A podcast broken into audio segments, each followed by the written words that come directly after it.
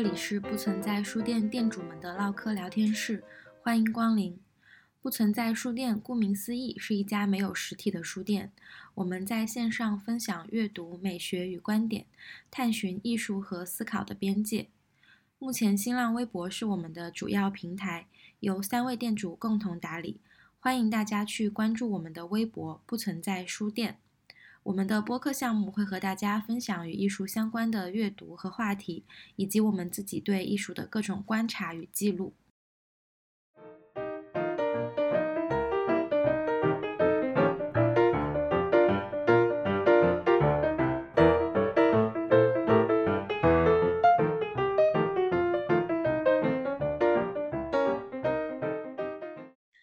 本期是不存在书店播客的第一期正式节目，我们邀请了一位嘉宾，和我们一起聊聊正在进行的广州三年展。接下来我们还会聊到三月份将在香港举办的巴塞尔艺术博览会以及 Art Central，也会就此延伸到有关艺术市场的话题。我是贝贝，Hello，大家好，我是 Balance，Hello，我是 Margaret。那首先，我们来邀请我们节目的第一位嘉宾——广东美术馆的策展助理潘潘。Hello，大家好，我是潘潘。你好。嗯，潘潘也是我的大学同学，也是我的好朋友。那我们接下来呢，就由潘潘来向我们简单的介绍一下我们的第六届广州三年展吧。好。嗯，大家好，然后我给大家简单介绍一下广州三年展。嗯，广州三年展自二零零二年开始，呃，举办第一届，到现在为止已经举办到了第六届。然后本次广州三年展的主题就是“诚如所思，加速的未来”。然后这次三年展，呃，所引入的呢是一九四五年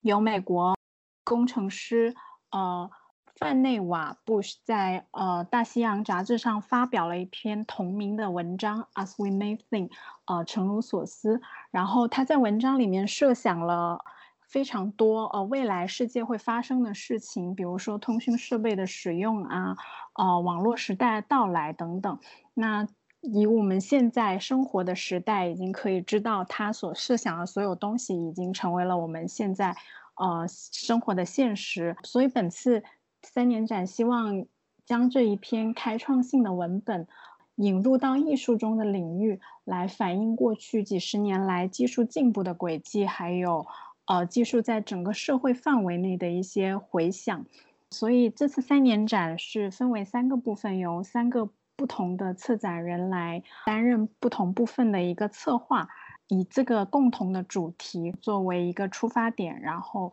引入到呃艺术范畴内，希望可以借助呃这样的一个艺术的方式来反思跟回馈技术对我们生活的一些影响，以及对呃未来进行一种畅想吧。这就是三年展一个简单的介绍。嗯，那这是你第一次参与广州三年展的工作。然后希望就是你能跟我们聊一聊你在这一次展览当中负责的部分。我这次是呃担任三年展的策展助理，然后主要是作为呃三位策展人其中之一的菲利普齐格勒先生的一个策展助理。然后菲利普先生他在本次三年展之中，他策划的。部分名字叫叠加数字中的艺术，然后我就协助他开展进行工作，包括艺术家的一些联系啊，还有对于整个呃艺术家对于如何在我们广东美术馆实现他作品的一些呈现的一些方式啊，进行不断的沟通。当然还有很多其他。很杂碎的事情也需要做，等于说，呃，因为策展人他身在外国，然后我是在广州，嗯，他希望达到什么效果，然后我在广州，呃，跟女策展人、还有艺术家、还有我们馆方一起进行三方的一些进行联络沟通，以及落实呃如何呈现的一些方式的工作。啊，那我想请问潘潘的是，因为由于今次展览的主题的关系，就我们观众去看的话，是比较认为是一个艺术跟科技的一个关系比较多。嗯，然后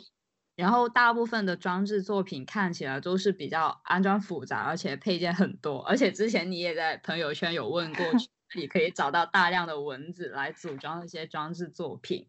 然后我就是比较好奇，是在你们要布置如此复杂的展览下，你们是怎么去操作？这个怎么讲呢？应该说是对于我们来讲也是一次新的挑战，因为广东美术馆，呃，开馆以来二十年，没有试过一次是这么大型的装置，然后需要多设备的呃一些作品在同时在同一个空间内展出是没有试过的。所以其实，嗯，我们在筹备阶段对于这个方面也其实很忐忑，应该这么说，嗯，因为所有东西都是新的，呃，就像是呃，我们每一个工作人员也一样，因为科技这样东西对于我们这种学艺术出身的人来说，其实是有那么一点点遥远的。但是现在其实，呃，怎么说，已经很多艺术家已经走在了很前端，他们已经不将技术当做是一种。艺术的辅助手段，而是将技术作为一个内容。这个时候的话，对于嗯，就是我们这些艺术机构来讲的话，应该说是一种新的挑战。就像嗯，你刚刚所说的找蚊子这件事情，其实我们当时看到那个方案也是觉得非常苦恼，因为哪里来找到蚊子？这样嗯，那后来你们在哪里找到了？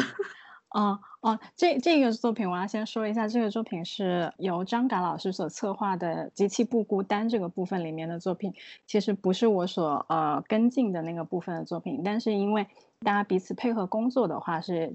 就是 大家发动所有人，因为蚊子这个事情要说一下，呃，在广州其实有很多养蚊子的地方，嗯，对。但是哦，我们联络了很多高校也好，呃，机构也好，生物公司也好，但是偏偏广州作为这个蚊子培养的一个前沿发展地，啊，蚊子都是带病毒的。啊，对，这是在哪里找到的呢？它这种是科研性的蚊子，所以啊，不能放出来，嗯，就会破坏生物链的一个生产。然后好不容易我们联络到了，嗯，最后是。我们同事是跟呃艺术家联络，然后艺术家说他之前在上海做过这个展览，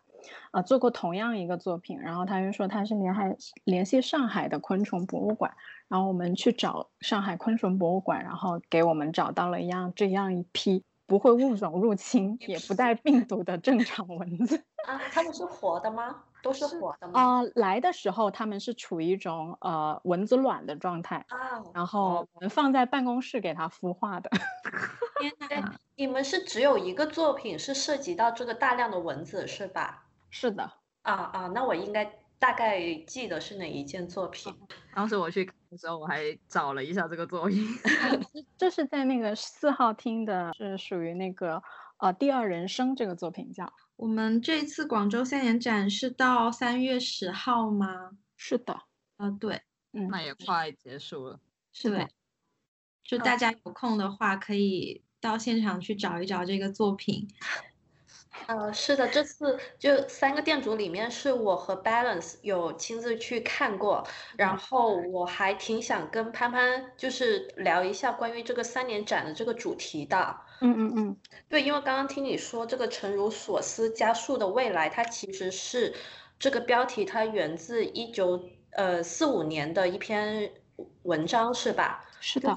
是“诚如所思”这个部分是加速的未来，是我们啊拓展出来的，等于是哦，就相当于是前面的一个是你们是引入引入了之前前人的一个文章，然后后面是你们延伸出来，对，哦，啊。呃，所以当时我猜，就我没有看过当时的那个文章嘛，然后我猜那个文章应该是对未来科技的设想。那这次的这个主题可能是既对过去几十年的一个回顾，也是对未来的设想嘛。然后，但是我在看的过程中。我就会觉得，因为它是有呃下面有三个子主题，每一个策展人负责一个子主题，然后我当时就会想，因为它三层楼的那个科技相关的作品，我就会一直在想那些作品跟这个大的主题，以及跟他们所在的这个子主题，以及他们之间的那个相互关系怎么样的。就是我了解到你也是有承担这个导览的这个角色，然后你大部分的作品也都非常的了解，所以想听一下你的看法。嗯，应该怎么讲呢？应该呃，因为其实对于这一次这个三年展来说，它的内容对于来说是很新的一个东西，然后呃，我们也是。等于说是第一次接触到这样类型的一个东西。其实，呃，我们诚如所知，加速的未来这个主题，其实就是希望是想要呈现一种，就是因为我们现在所处的时代是一个技术，嗯，更迭非常迅速的一个时代。然后面对这样的现实的话，我们应该是如何，嗯，看待这个世界和未来？呃，是我们思考的一个出发点，这样吧。至于您说怎么将三个主题，呃，三个呃部分的，因为呃，第一部分是像是菲利普先生的这个叠加数字中的艺术，第二部分是来自荷兰 MU 的安琪丽可女士所策划的一个同类演化，是更加倾向于探讨人类与非人类之间的问题。然后第三个主题的话是呃张刚老师所策划的一个机器不孤单，然后是探讨呃机器与人类或者机器与非人类之间的一些呃不一样的关系，这样的一个叠进的方式吧，应该说是这样一个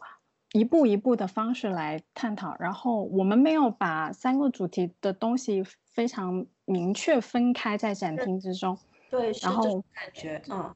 对，我们想是杂糅在一起的，然后是因为我们希望就是观众在观看的过程中，其实你不需要说太过呃强调说哪个东西属于哪样一个主题的。是的，是的，我可能有点强迫症，或者说对对对对对，也不能说是职业病吧，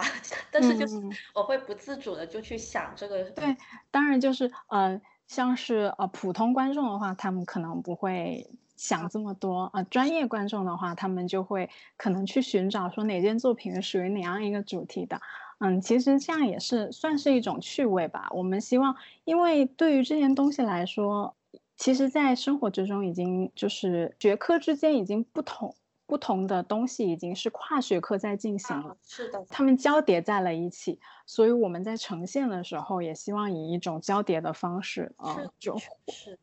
对，呃，是这样子的，因为我会这么想，是因为，呃，我尝试，就是我有尝试在他那个大的主题或者他的子主题里面，想找到可能是策展人或者说整个展览想我们去思考的一个方向。嗯，会是同期我有呃和贝贝在上海看过上海双年展，然后上海双年展的那个主题这一届是叫雨布。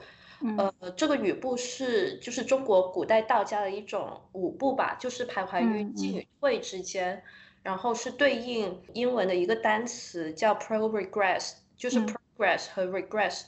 呃，进和退步的一个组合。那个策展人他设立那个主题是为了，就是他有一个方向是为了突破是西方传统二元对立的一个思维，所以我觉得在看上海双年展的时候，我就会。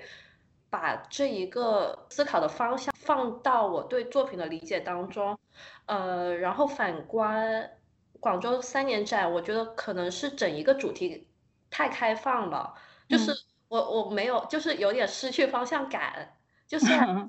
对，都是体验体验性的，或者说呃，跟日常生活的那个科技体验关系很密切，但是我在。观看大量作品中，就会有点有一点点迷失的感觉，嗯，所以我觉得当时如果我能参加你们的导览，可能是更好的一个 去了解的方式啊。嗯，对，就是其实很多人有反映说看不懂，就是这一次可以说是让大众更嗯，就是了解现在艺术已经发展到怎么样的程度吧。呃，也不，其实我们也不强求说大家。说一定要搞懂是什么东西，因为有时候，呃，一千个人眼中有一千个哈姆雷特，对吧？是的，是的。嗯嗯，对。然后对于这件东西的话，我们希望是大家可以，呃，引发大家思考吧。对于技术，对于科技进入我们生活之中，呃，是一个怎么样的，会对我们生活产生一个怎么样的状态吧？呃，怎么样的影响？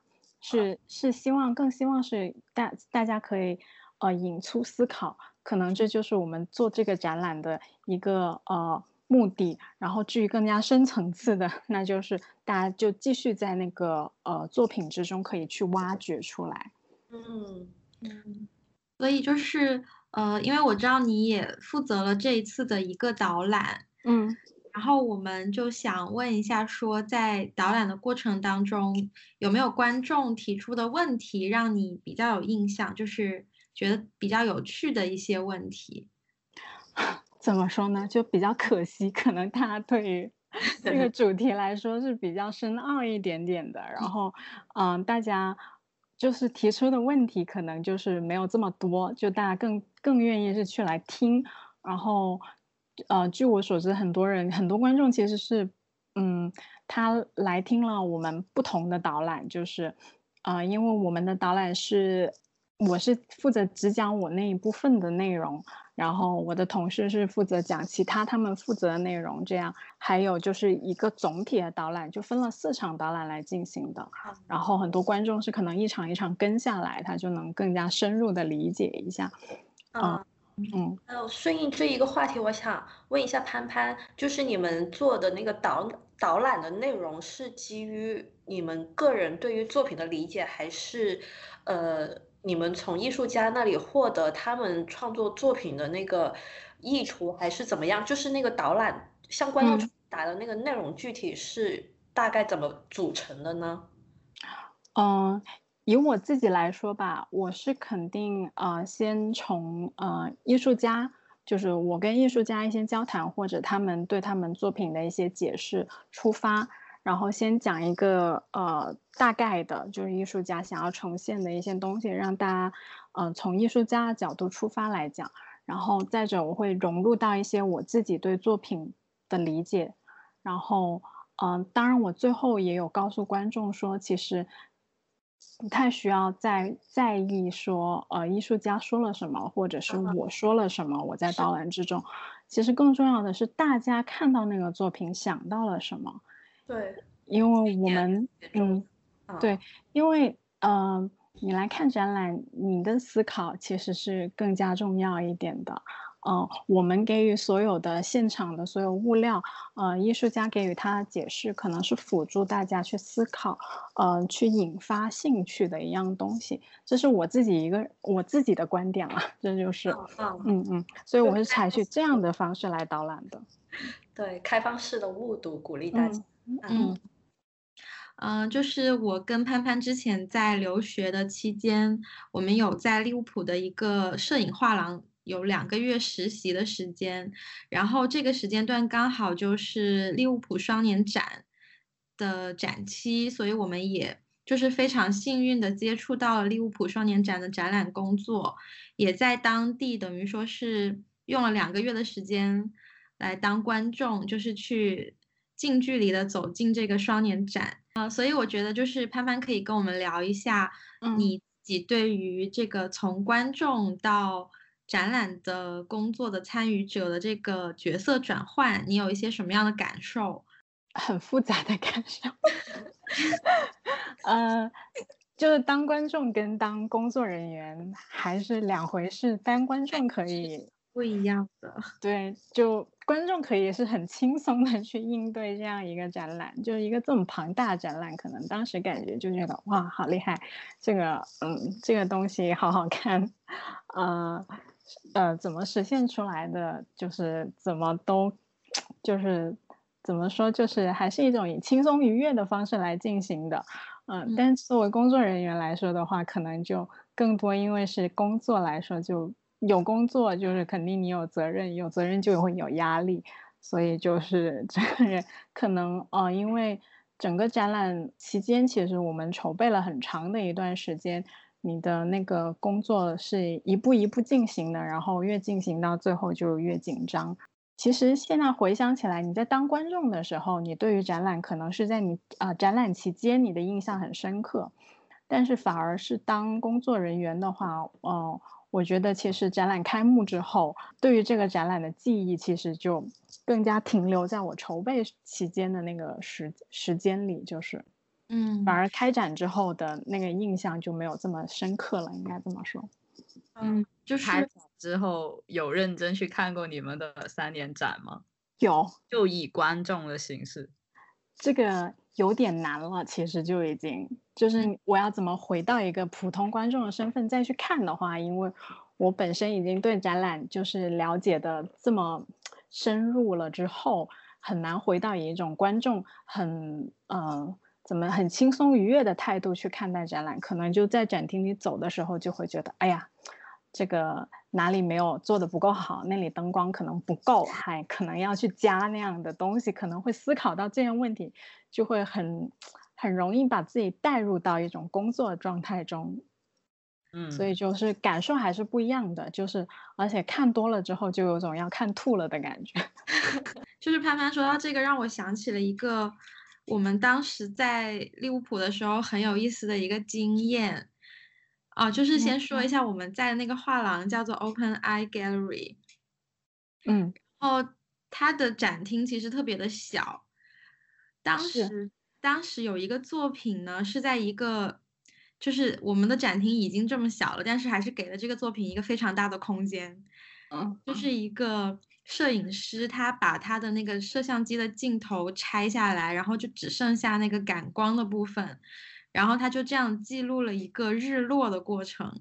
所以在屏幕是的，是的，对，所以在屏幕上呢，其实什么图案都没有，就只有一个光光线的变化。对，然后这个作品的时间非常的长，就是整个完整的日落的过程，大家可以去估计一下它的时间。所以就是每当我们那个画廊有观众走进去的时候，总是。做大概五分钟，然后就出来问我们说：“你们那个设备是不是出问题了？”哦就，一般都是进去的时候都是看到刚刚开始日落那一段，光线变化不明显的，对，所以就会有这种疑惑。然后观众马上就出来问我们说：“你们这个设备是不是出问题了？就是那个屏幕上什么也没有。”然后我们其实是在外面，就是有一个那个监视器，我们是可以看到观众的反应的。嗯，是的。然后我，然后我觉得这个。很有意思的地方就是在于你参与到那个展览的工作，然后其实观众也变成了你作品的一个部分。就是对于工作人员来说，我们看这些观众的反应也特别的有趣。对，就是一个上帝视角来看东西，对，其实就会有一种这样的感觉。对，就是就是我有时候下到展厅，我也是，我就比较喜欢。就是我的关注点，与其在作品本身，可能在观众那里看到会更加让我有新意，因为作品已经是看太多太多遍了，就是已经是啊。还有，嗯，我自己本人在展厅里面最喜欢看的就是去四号厅，然后那里有两个很像鱼缸的东西，然后里面养了虾，然后我就很喜欢去看它。啊。就是这些东西会更加，就比起作品本身，我更加去喜喜欢看这种东西了。当然，观众的话就肯定会更加关注作品本身，不是这些就无关要紧的东西。嗯，那个作品也是你负责的吗？也不是，啊，是我同事负责的那个作品。因为那个作品我没有看太懂他想表达什么啊。嗯，因为那个是用了一个很。高尖端科技的东西叫做遗传计算法，它是由两个就是 AI 智能的一个电脑在控制它，就是人为是不可以去，就是影响不了它任何东西的。啊，它是通过 AI 来养殖养殖虾和那些植物是吧？是的，就是它。呃，它会实时监测呃监测周围周边的环境，然后它来计算出来怎么样是对植物啊生长最好的，然后调节光线是否要呃呃有水这些东西，一直都是由电脑来操控。就是我们人的话，唯一可以帮助它就是通电，就是这样。啊，嗯。哎，这个应用在家家庭里还挺好的。对，但是它有更深层深层次的，就是它两个呃不同的控制的这个东西，他们两个在就斗争，就是一个要当艺术家，一个要当呃，等于说是一个要为了让作品更好看，一个为了让植物生长的更好，他们两个在不停的斗争。哦，然后就真的就是要听讲解。嗯，对。然后他探讨的就是呃科技。为谁？呃嗯优化，就是究竟是为了人类还是为了植物这样来东西？呃，或者它是依据什么样子的标准标准去优化，就朝哪个方向？嗯嗯，对对嗯对，可以这么讲。嗯，呃，潘潘，我想呃问你的最后一个问题是，呃，你所理解的双年展或者说三年展，它在这个艺术生态中是扮演一个什么样子的角色呢？嗯，这个问题其实有点大，呃，但是我就简单说一下，就是呃我自己的理解吧，应该这么啊说。啊，啊、因为毕竟每个双三年展他们的呃出发点是不一样的，就是大家都知道。然后呃，我们呃广州三年展的话，是因为有呃广东美术馆来发起的。那广东美术馆的话，其实是呃我们华南地区大型的呃美术馆。呃，广东美术馆是一个呃非呃盈利的机构来的，然后呃自一九九七年成立以来，呃，其实广东美术馆一直是致力于推动中国当代艺术的发展和研究的，这是我们一个呃建馆以及我们做展览的一个算是宗旨吧。呃，所以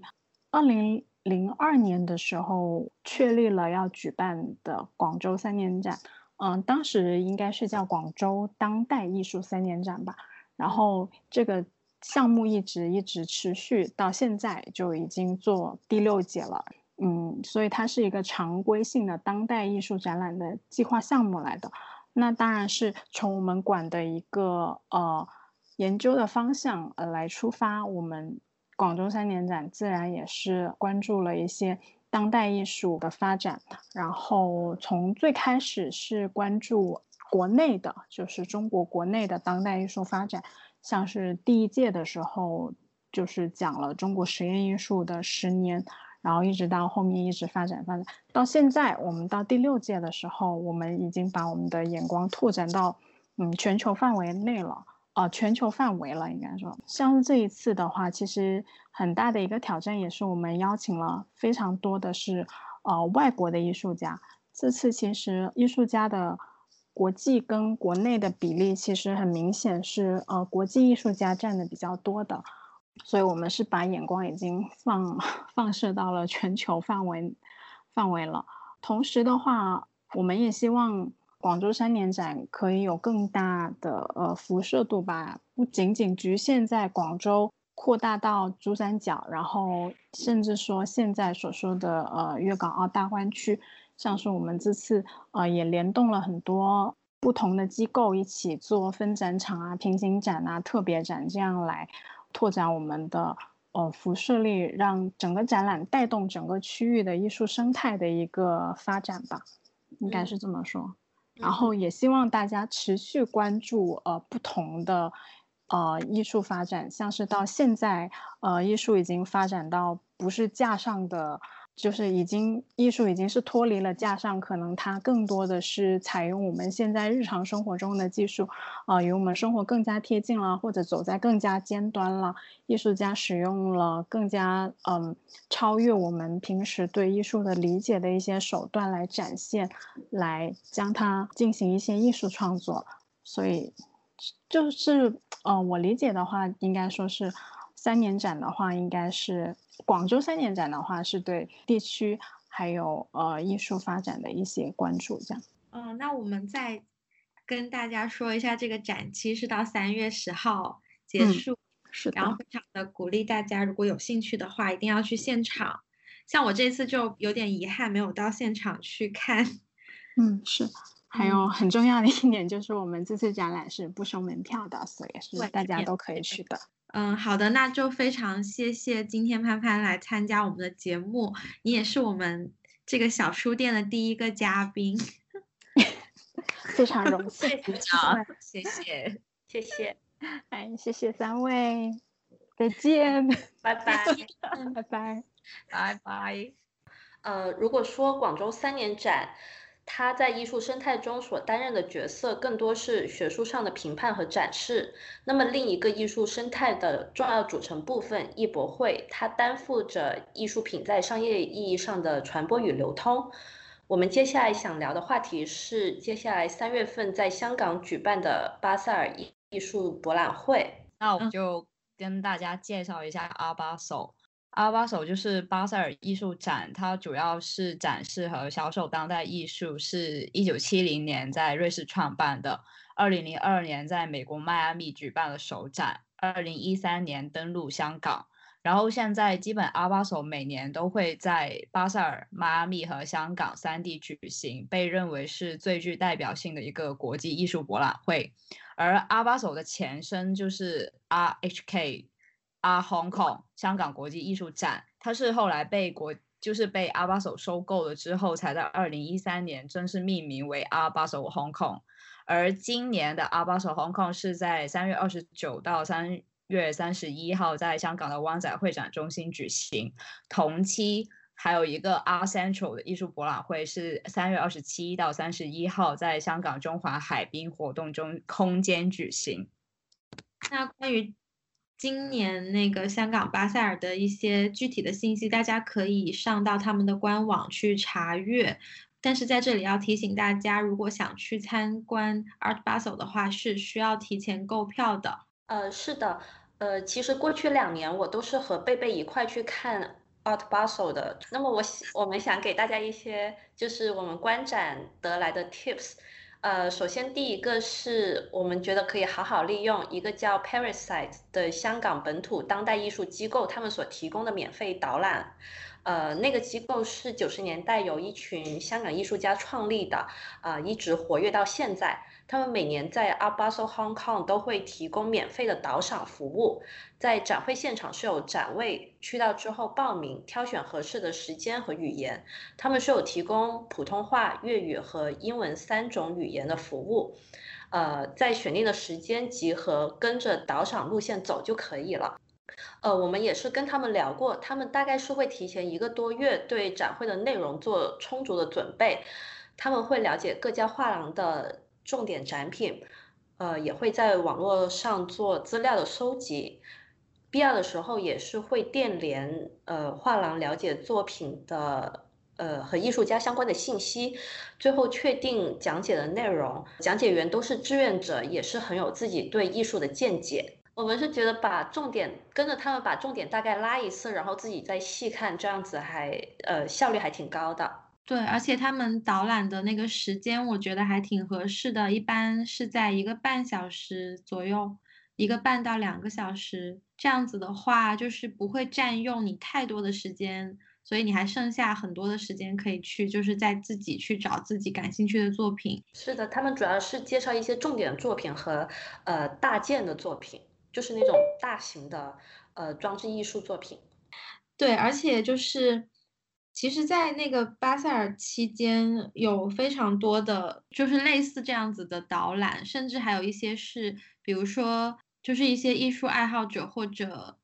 美术老师，他们都会有自己的这种私人的导览团。如果大家对这种现场导览有兴趣的话，其实还可以自己就是在网上。多留意一下相关的信息。就是本次的展会分区有这么几个，就是一廊荟萃、亚洲视野、艺术探星、策展角落、艺剧空间，还有光影现场，还有译文出版。呃，我特别想提一下的是译文出版的这个板块，因为它在展场的外面，所以它呃不是那个楼的外面，就是它是在那个。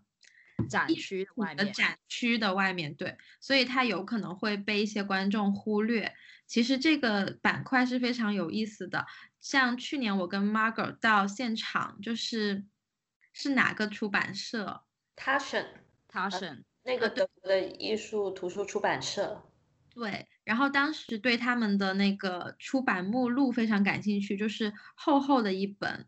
是他们当年所有的出版物的一个集合。对，然后这个出版社就非常慷慨的送了我们两个一人一本这个目录。是的，所以呃还有很多杂志是可以免费拿的，因为我当时拿了一本《R Asian》。对，所以我就觉得这个区域大家可以多多留意一下，因为它就是汇集了。很多的艺术出版商和经销商，所以你在这个区域可以直接的就接触到当下可能最新的一些艺术出版物。而且基本都可以，呃，它大部分都可以翻阅一下的。对，是的。而且我不知道当时是因为快到展览结束还是怎么样的，大部分是可以免费拿的。对，对，第一天可以拿，第一天还有很多不一样的可以拿，因为，因为他第一天是 VIP 看展嘛。啊。对，但是到后来就可能会派完了，基本就没有了。而且还有一个是，他除了杂志这部分以外。它是展览每一天都会有一些座谈会，它是每一天都会有讲座，就他会邀请就在国际艺术界比较知名那些人去参与。对，那这种就这种信息就可以在他的官网上提前可以看到了解到。对对对。啊，好。觉得还有一个点就是为什么我们鼓励大家去译文出版这个这个区域呢？因为我觉得我们在就是墙内嘛。我觉得可能在国内一些信息的获取就是比较受限，然后像是我刚才提到，我跟 Margot，我们两个直接就拿了一本这个出版目录，后来我们就聊到这个事情，就是说像这么大的一个信息量，其实我们如果是坐在家里，就算是翻墙的话，也很难，就是要花大量的时间和精力才能获取到的信息。是的，所以我们觉得这个区域就是可能你只拿了一本。薄薄的杂志，但是那个信息都是非常有价值的。是的，非常好看，虽然都是外文的。我还想给大家介绍的一个 tips 就是，呃，我觉得其实可以主动跟画廊的工作人员进行交谈。就是，呃，我们去参观的时候，可能很多大画廊的工作人员，呃，都会看到他们是忙于各种接待的，就是接待可能已经提前预约了的，或者是有购买意向的客人。呃，都会显得非常的匆忙，但是对于那些看起来还比较闲的画廊工作人员，我们，对我们就会主动上去跟他们交谈，就比如说画廊里面有一些作品和他们代理的艺术家是我们感兴趣的、想了解的，呃，是可以主动跟他们呃交流相关的信息的，啊，他们也都非常的乐意去介绍。对，因为他们其实如果在那边做一天，所以还是要厚脸皮，也没有人。讲话其实就 其实蛮无聊的啊，是的，是的，因为我记得我之前在那个艺术杂志工作的时候，就因为要写稿，然后就是你跟他说，呃，你想采访一下他，然后有一些问题想问一下他们，然后只要不涉及一些敏感的问题，他们基本都会很乐意去回答，因为其实他们也想了解一下，就来参观的观众对于他们的。展品会有什么想法或者意见？其实他们是很乐意知道的。对，而且呃，因为阿巴索它有一个呃区域叫策展角落，呃，它是邀请了一些画廊，那些画廊是会呃做一些群展或者是个人个人艺术家的展览，就那种就称得上是展览了，而不是单纯的销售作品吧。我的理解是，那么那种展览是。有一定的主题或者是逻辑的那些工作人员是对那样子的展览或者他们所展示的艺术家是会更加的了解，呃，也可以给到观众更多的信息。对，然后就是，呃，除了阿巴手之外，其实大家还可以去一下香港中华海滨活动中空间的那个 R Central，因为其实。相当于是他跟阿巴手，可能他的级别虽然是比阿巴手要低一点，但是其实我是觉得，就感觉可能会阿 Central 可能会更适合年轻人。哦，嗯，对，因为它它里面还有很多那个表演艺术那些呃新媒体互动作品也会在里面展出。啊，对，对对，呃，我这里也是补充一下吧，就是为什么我们想聊阿巴索呢？呃，除了它是接下来三月份就要发生的之外，就我们觉得它是有非常强的一个号召力和集聚效应的。就对于香港这一个呃地方来说，就它不仅是单一的这一个展会进行艺术品的销售，它更像是一个怎么说呢？就是像艺术界的一个大型的聚会吧。就大概那半个月到一个月的时间，来自全球的艺术从业者和艺术爱好者。包括大量的画廊主、艺术品商人、国际藏家和艺术顾问，当然还有艺术家、社会名流等等都会汇聚到香港。那么像刚刚 Balance 所说的 Art Central 以及很多的周边的一些更小型的艺博会，我觉得他们相当于是共享了 Art Basel Hong Kong 的这样一个资源集聚效应。觉得就是一个辐射效应吧，因为对。年在这个时候，其实尤其是这两年，我们越来越多的周边的城市，像深圳、广州，其实，在就是 Art Basel 这个期间，艺术界都是有不同的活动去呼应它的。对对，而且是因为它二月到四月这个阶段刚好是香港整一个艺术节，就是它会同时会有很多音乐、舞蹈之类的那些艺术项目在进行。嗯。对，然后 Art Central、Art Central 跟 Art Basel 实际上也也算是这个艺术节里面的其中一环。当然是如果你感兴趣其他方面的话，其实也可以留意一下香港这方面的信息，就戏剧、音乐、舞蹈、艺术等方面的节目都有。嗯，就是我连续去了两次，然后这个时间间隔有点短，可能我们的感觉就是一些艺术家他的作品创作比较仓促。是或者是对，或者是一些画廊，他在作品就是准备上啊，各种就还没有到位的感觉。所以我们觉得，如果就是有观众，你也是，比如说这种连着去，那也许你可以就是考虑一下，像 Art Central 这样周边的一些同期会进行的一些艺术活动。对我今年会去 Art Central，因为去了，我应该是去了五年的。阿巴手了吧？好像是，我是去了三年啊。对，就是呃，其实不同的艺博会它是有不同的定位嘛，就是有的会专门呃展示年轻艺术家的作品，有的会以就是那个 affordable art 为定位的，就针对一些可能呃收入偏中低，也不能说中低吧，就说到这个艺术品收藏，就是还没有说要投资特别特别贵。对，就还没有说要投资特别特别贵的艺术品的入门级藏家吧。呃，针对这类型人群的这样的艺博会，就大家可以挑选适合自己的吧。那在三月份即将举办的 Art Basel 期间，香港的一些文化艺术活动呢，我们也会在三月份的文化阅历当中为大家整理，也欢迎大家到时候去查阅我们三月份的文化阅历。一般像是我们普通的观众，就是至少是现阶段没有艺术品收藏能力的观众，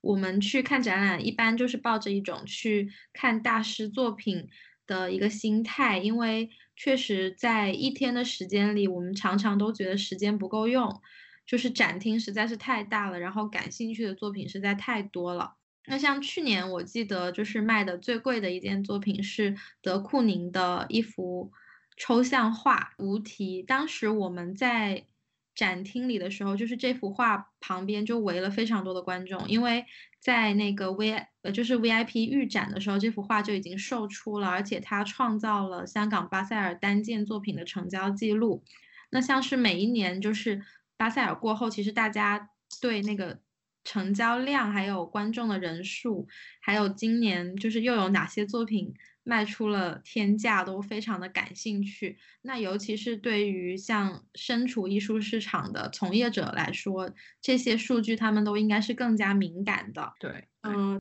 所以我们接下来就想跟大家分享一下我们最近关于艺术市场阅读和思考。那我先想跟大家推荐一个我觉得还不错的。公众号就是对于一个普通的艺术爱好者来说，如果你想要去了解艺术市场它的规则，它是怎么运作的，其实我觉得这个号的文章还蛮浅显易懂的。它的名字叫做“天下医书”，就虽然听起来非常的就像一个算命的，像一个命的公众号，对，但是它的文章语言还有那个内容，我觉得都非常的浅显易懂。那最近我就看到他的一篇文章，里面提到，就是一个非常著名的呃一评人叫乔治纳亚当，他提出了几点，他觉得是可以引发当下的艺术市场从业人员思考的几个问题。嗯，我先给大家念一下，一共有四点。第一点是他认为艺术品被作为一种货物或者投资品锁在仓库里，就是就是对于普通观众来说，很多真正好的艺术作品往往是大家看不到的。第二点就是艺术行业和奢侈品行业、娱乐业的无限趋近。我觉得这一点就是我跟 Balance 之前有写过一篇小文章讨论这个现象。快展览时代吗？对，大家如果有兴趣的话，我们可以把 对贴在后面。但是，当然，文章中的观点肯定是有一些不足的地方，也欢迎大家指正。然后第三点就是市场的逐利特性对逐利是意思就是说对那个利益的追逐，市场的逐利特性对独立学术机构的影响。第四点是艺术行业当成避税和市场炒作的工具。我觉得这四点总结的还是非常到位的。呃。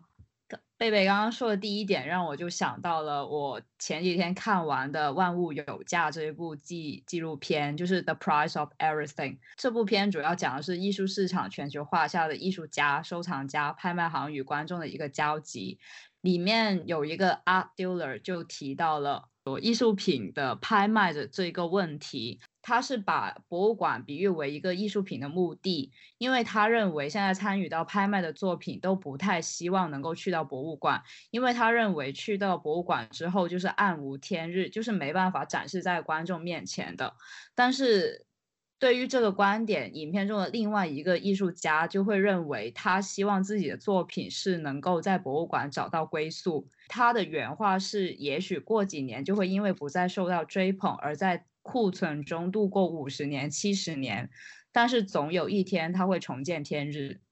但是对于我们这种，但是对于我们这种普通观众来说，是即使私人拍卖到了到的一个艺术作品，其实我们也是很大几率没有办法欣赏到这些作品。所以，我们去参加阿巴手这种的艺博会，在很大的程度上其实是。是通过这种艺博会，我们希望去看到一些平常我们在国内没办法看到的一些大师的作品，或者说是在它被卖出之前，我们也希望能够亲眼看到这些作品。是的，呃，就有时候我们可能会觉得金钱和艺术是对立的，就很多时候可能会有这种感觉，但是事实上。就艺我们所谈论的艺术家，就除了那种素人艺术家之外，其实都是以艺术为生存手段的这么一些人。那么他们，呃，以艺术为职业的话，那其实艺术市场可以帮他们带来艺术品的这个传播和流通。那像梵高，如果不是有艺术市场的发现，我觉得他可能最后不会成为大家都了解的这么一个艺术家。然后之前我在看一本书，里面他也是有提到，就那个奥地利的那个艺术家克里姆特，他当年也是因为突然拍卖出了一个天价，所以人们，呃，才会把他从认知中的二流艺术家升级到一个顶级的艺术家的行列当中。嗯。而且在刚刚我提到那部纪录片里面，也也有一个艺术家谈到，艺术家与金钱之间是没有内在的联系。但是我觉得在目前艺术市场全球化的情况下，艺术家没办法去避免艺术市场这个问题。而且而且艺术如果是作为他自己本身的一个职业的话，更加你没办法去避免说你不去谈艺术市场，你只能说艺术市场对你的影响去到哪里。我觉得是这样，呃，然后我觉得还有一个角度就是，呃，首先艺术家他自己是要正视他跟艺术市场的关系，然后还有一个角度是，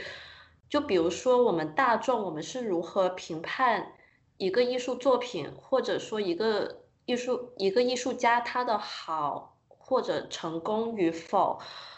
呃，这个角度我觉得是要看。整一个语境吧，就是我们是用市场的逻辑，还是用用什么逻辑去谈论那个艺术家的？因为很多时候我们现在会把一个艺术家他作品的那个价格等同于它的价值嘛？就比如说有的艺术家他的作品拍出了天价，然后我们自然就会觉得他是一个顶级的艺术家。那是否是这样子的呢？想说是对于普通观众来说，因为艺术作品其实是没有一个对比性，但是一个实体直观的数字对于普通观众来说，可能确实是一个考量的一个元素吧。我觉得是。啊，是的，呃，但是我觉得这过程中是不能缺少对于这一个制度的一个反思的。我觉得这个制度是可以存在，有它存在的合理性，但是我觉得需要不断的有人去反思，而且身在其中的人都必须不断的去反思啊，才不会被这个制度绑架。对的，就是刚才我提到的那个一评人，就是呃乔治纳亚当，他有一本书，我接下来就是很感兴趣，想去看一下的啊，就是他二零一四年的时候出版了一本书，翻译成中文书名叫做《钱报》，就是风暴的暴，金钱的钱，二十一世纪艺术市场大爆发。其实他这本书里就是讨论到了说，呃，艺术品的价格在不断的增长。然后就是有反思这个问题，啊，我刚才就是呃，我们刚才聊到这个话题，让我想到了我之前看那个呃陈丹青的局部那个节目，他就有提到说，他年轻的时候在大都会看过很多非常非常棒的回顾展，就是艺术家的回顾展。然后为什么现在对于像大都会这样子这样子的那个美术馆，其实已经。有非常雄厚的资金实力了，但是他们还是会觉得在现在去举办一些这样大规模的回顾展非常困难。其实也是涉及到这个艺术品的价格在不断的暴涨的这么一个现象。对，就是在艺术品的价格如此高昂的情况下，它的所有的相关的费用，比如说保险费。都就是成倍的增长，那对于艺术机构来说，其实也是很难负担的。所以现在就是，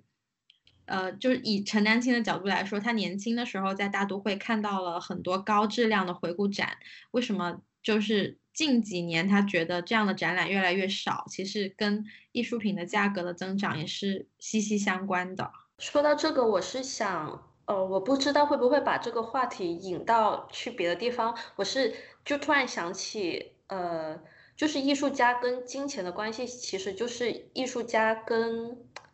怎么说，就是艺术家他金钱来源上的问题嘛。然后，呃，最开始是就是意大利文艺复兴时期是那个艺术赞助人制度，对，就是那个美第奇家族他赞助了很多，比如说呃米开朗基罗或者达芬奇，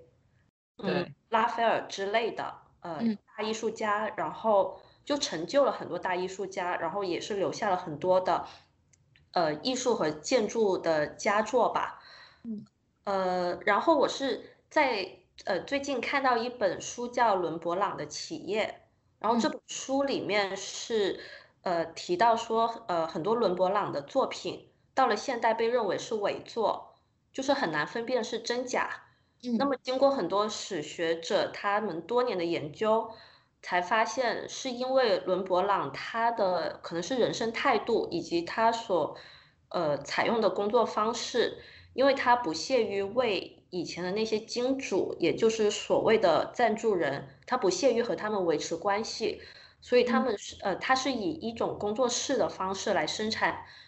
呃或者说创造艺术品的。就是主要是他提供一些 idea 或者他的整一个审美和创作方式，然后工作室里面他的学生和助手来把他的这些想法执行出来，呃，所以他是服务于自由市场经济的，他是用这一个制度去代替原来的那个赞助人模式嘛，然后这一个就让我想起了现在很多艺术家，比如说像就是 Damien Hirst 或者更。更早的 Andy Warhol，就是他们的那个工作方式，其实就是也是跟伦勃朗很相似的，但是他们是在那个基础上，就是更市场化了。就是怎么说呢？就是他们会配合上更多的那个市场营销的方式，就更像是不仅是把艺术家的工作室变成了一个像生产产品的工厂。嗯。呃，更像是把一个艺术家的个人作为一个 IP 去进行营销吧。对的，呃，你说这个让我想起了去年，就是是不是去年那个杰夫昆斯他就陷入了一个官司，就是嗯他的一个客户，对他的一个客户，因为一件作品就是付了定金，而且是非常巨额的定金，然哦后这个客户等了很久很久都没有收到作品，然后他就起诉了艺说是嗯作品是五年内要完成，然后已经超时了。对，啊就起诉了那个杰夫昆斯。对，所以我就总感觉是有这么一群，就是他们的工作方法跟当年的伦勃朗很相似，这么一群艺术家，他们，呃，他们就是生产的或者说创造的作品来来去去就是那几大类，嗯就是视觉上非常重复的，就是视觉和概念上都是很重复的，然后就感觉是几个概念反反复复的在玩，然后会配上一些呃有哲学意味或者很有煽动性的标题，然后就是配合着各种的宣传、营销、公关，然后一步步是把价格推上去。那具体说到他们的那个艺术作品，我相信他们艺术作品肯定是有他们的价值所在，但是那个价值有没有说到达天价的那种程度，我觉得是，啊、我是持有怀疑的态度的。嗯，对你这个让我想起我们以前就是大学上课的时候，老师说到的一句话，就是他当时在给我们介绍几个非常具有代表性的艺术家，应该也包括杰夫昆斯。然后他说，其实现在就是当代艺术作品，你想做出一个有代表性的作品，你要不就是把一个本身很小的东西做得很大，要不嗯就是把一个本身很大的东西做得很小。对，就是有套路了。然后你就就是你一旦形成一个模式之后，你就不断的抄袭自己就可以了。对，呃，所以我觉得，就是这些能算得上艺术吗？就是我会有这样子的疑问。就是也很欢迎大家跟我们讨论这个。对，我觉得刚才我们说到的这种种的现象，就是跟我们最近看的一部电影叫做《天鹅绒》原剧当中的剧情有非常多的呼应。嗯，呃，Margot，你有看吗？这个我还没？有看，但我知道你和 Balance 都看了，你们可以稍微聊一下，但是不要剧透太多太多。不过提前要说一句，这是一部惊悚片。呃，但是就是我是一个不太敢看，就是不太敢看惊悚片的人，但是我为了这期播客，我一我一个人我一个人把它看完了。然后其实它没有很惊悚啊，就是先跟大家说一下，如果你害怕惊悚片的话，就它并没有很可怕，还是可以看的但是把那个声音关掉可能会好一点。啊、小声一点其实。是没有太惊悚，但是他自己的定位是在惊悚片。对然后，呃，我先简单的说一下剧情吧。其实它的剧情特别简单，就是，嗯呃，概括来说，就是有一个艺术家，其实我不太确定他到底能不能被，就是我们现在定义的艺术家。就我觉得，因为他在影片中他自己默默无闻的创作了上千幅的作品，但是这些作品全部都就是被他锁在房间里，从来都没有人知啊道。就是素人艺术家了，是吗？他就是能符合这个定义吗？应该是可以符合。他就是他死后，然后被他的邻居的女生，然后这个女生刚好是在画廊工作，然后就是被这个女生发现了，然后他就跟他的画廊主人一起合作了，把这些作品展出销售，然后就是在这个过程之中发生了很离奇的事件。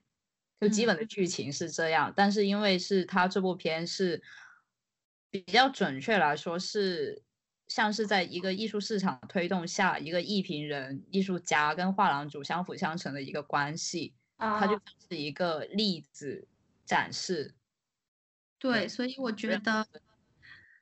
我我觉得要先说一下，就是这个片子它的评分非常的低，就是它的 豆瓣评和 IMDB 的评分都很低。对它的豆瓣评分只有五点五，所以可能有有很五点八。所以可能很多观众会被这个评分吓退，就是根本就不想看。但是我看完了之后，我感觉没有这么可怕吧。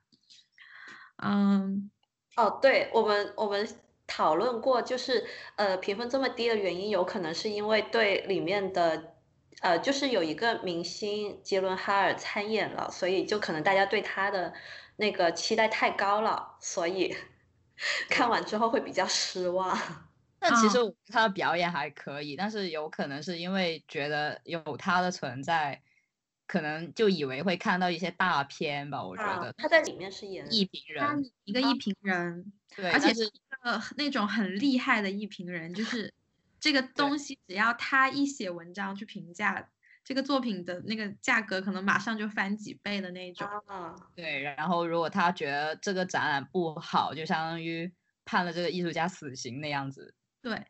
我觉得大家对这个电影的负面评价可能来自于。第一个是它的剧情比较简单，对，然后第二个是它的那种剧情推动，就是还在用那种，比如说接下来有一个可怕的事情要发生了，然后你对，其实其实就是从第一个灵异事件开始发生，其实你就猜到结局那种。呃，但是我觉得就是如果是艺术爱好者或者对艺术市场有兴趣的朋友们，还是可以去看一下的，因为。嗯，他在里面，我觉得算是比较完整的展现了当下艺术市场的一个状况吧，因为所有的角色都包括在里面，就是艺术家、艺评人、画廊主，然后甚至他开场就是一个那个 Art Basel 在迈阿密的一个会场，对，就如果没有去过的话，可以感受一下，感受一下。然后我刚才就有跟。另外两位店主说到，就是他开头的那个场景，居然跟香港的那个 Art Basel 没有什么，就是我觉得没有什么区别。我就说，嗯，难道就 Art Basel 在全球都是长这个样子的吗？对，这就是艺术的全球化，艺术市场的全球化。对，因为我刚才讲到说，这个艺术家他的所有作品都锁在房子里，从来都没有展示过，就是让我想到刚才我提到的第一点。就是说，艺术品它作为货品或者投资品被锁在仓库，然后包括像这个艺术家，他刚刚被电影中的那个呃画廊主发现的时候，画廊主也是立刻就去有意的把他的一些作品隐藏起来。对，他们他也说到一句是“物以稀为贵”。对，嗯。然后还有里面就是我，因为他。啊，我觉得说这个就有点剧透了。但是他，呃，第一个灵异事件的发生，也就是他们画廊的一个负责运送艺术品的一个司机，他在运送的途中就是出了事故。然后我觉得这个就是一个隐喻，我觉得这个不能说是隐喻了，是一个很明显的那提示了，就是等于说有。这么一系列的人，他们都因为艺术品的运作和推广而发生了一些就是意外，所以他是想 讽刺和抨击这个艺术品交易吗？还是没有？其实他整部意图在里面吗？他是整部电影作品里面，其实他到处都有一对艺术市场的一个。隐喻批评，我觉得就譬如说一个小细节，就是一个艺廊主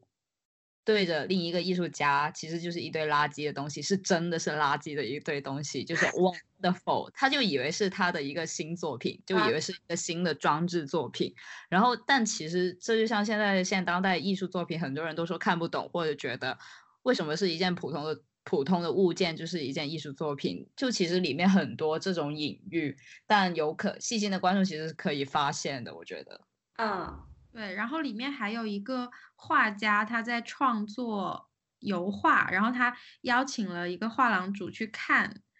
然后那个画廊主也是就是对他作品发表评论嘛，就是说，我觉得这个特别这这句话特别有意思，就是他说，我觉得你这个作品跟上次看到的差不多。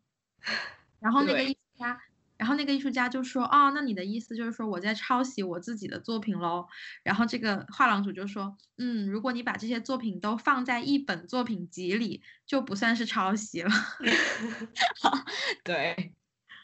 就是他有很多这样子的情节，我觉得还挺有趣的。反正我看完，我觉得至少我不会给他五点五分 这么低的分。我觉得还是蛮真实的。我觉得是的，那可以看一下。对，而且是他那个电影，对，而且他那个电影的镜头我还挺喜欢的，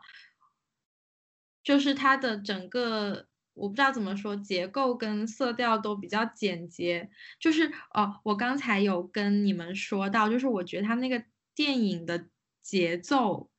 跟他整个的感觉就很像一个录像艺术作作品对，就很像一个影像作品。嗯，而且它是 Netflix 出版的。嗯而且像我刚刚说那一部《万物有价》那部纪录片，他们两个都是在呃《万物有价》是上一年的圣丹斯电影节上映的，然后《天鹅绒园》就是今年的圣丹斯电影节上映的。然后这两片这两部片都是讲艺术艺术市场，但是《万物有价》就是纪录片，但是《天鹅绒园》这就是一部电影作品，但是两部我都挺推荐的。嗯，对，就是呃，感兴趣的人可以去看一下。好的，那我们今天关于广州三年展 Art Basel 和艺术市场的讨论就暂时到这里。大家有任何的观点和问题，都可以随时来跟我们交流。呃，今天我们讨论当中的一些信息，我们也会列在节目后面的文稿当中。好，那我们就最后推荐一下最近上映的科幻电影《流浪地球》吧。是在这里插播一个小广告，作为刘慈欣的粉丝，我我是去看了两次，然后都觉得非常激动。我看了一次，我也看了一次。嗯，然后这个电影我们就不在这里多聊了，就是希望还没有去看的读者们，我们还是非常推荐大家可以去看一下的。对，呃，希望我们播客播出的时候它还没有下映，我们会争取尽快剪辑出来。那感谢大家的收听，好，我们拜拜，下次节目时间再见。拜拜。好，拜拜拜。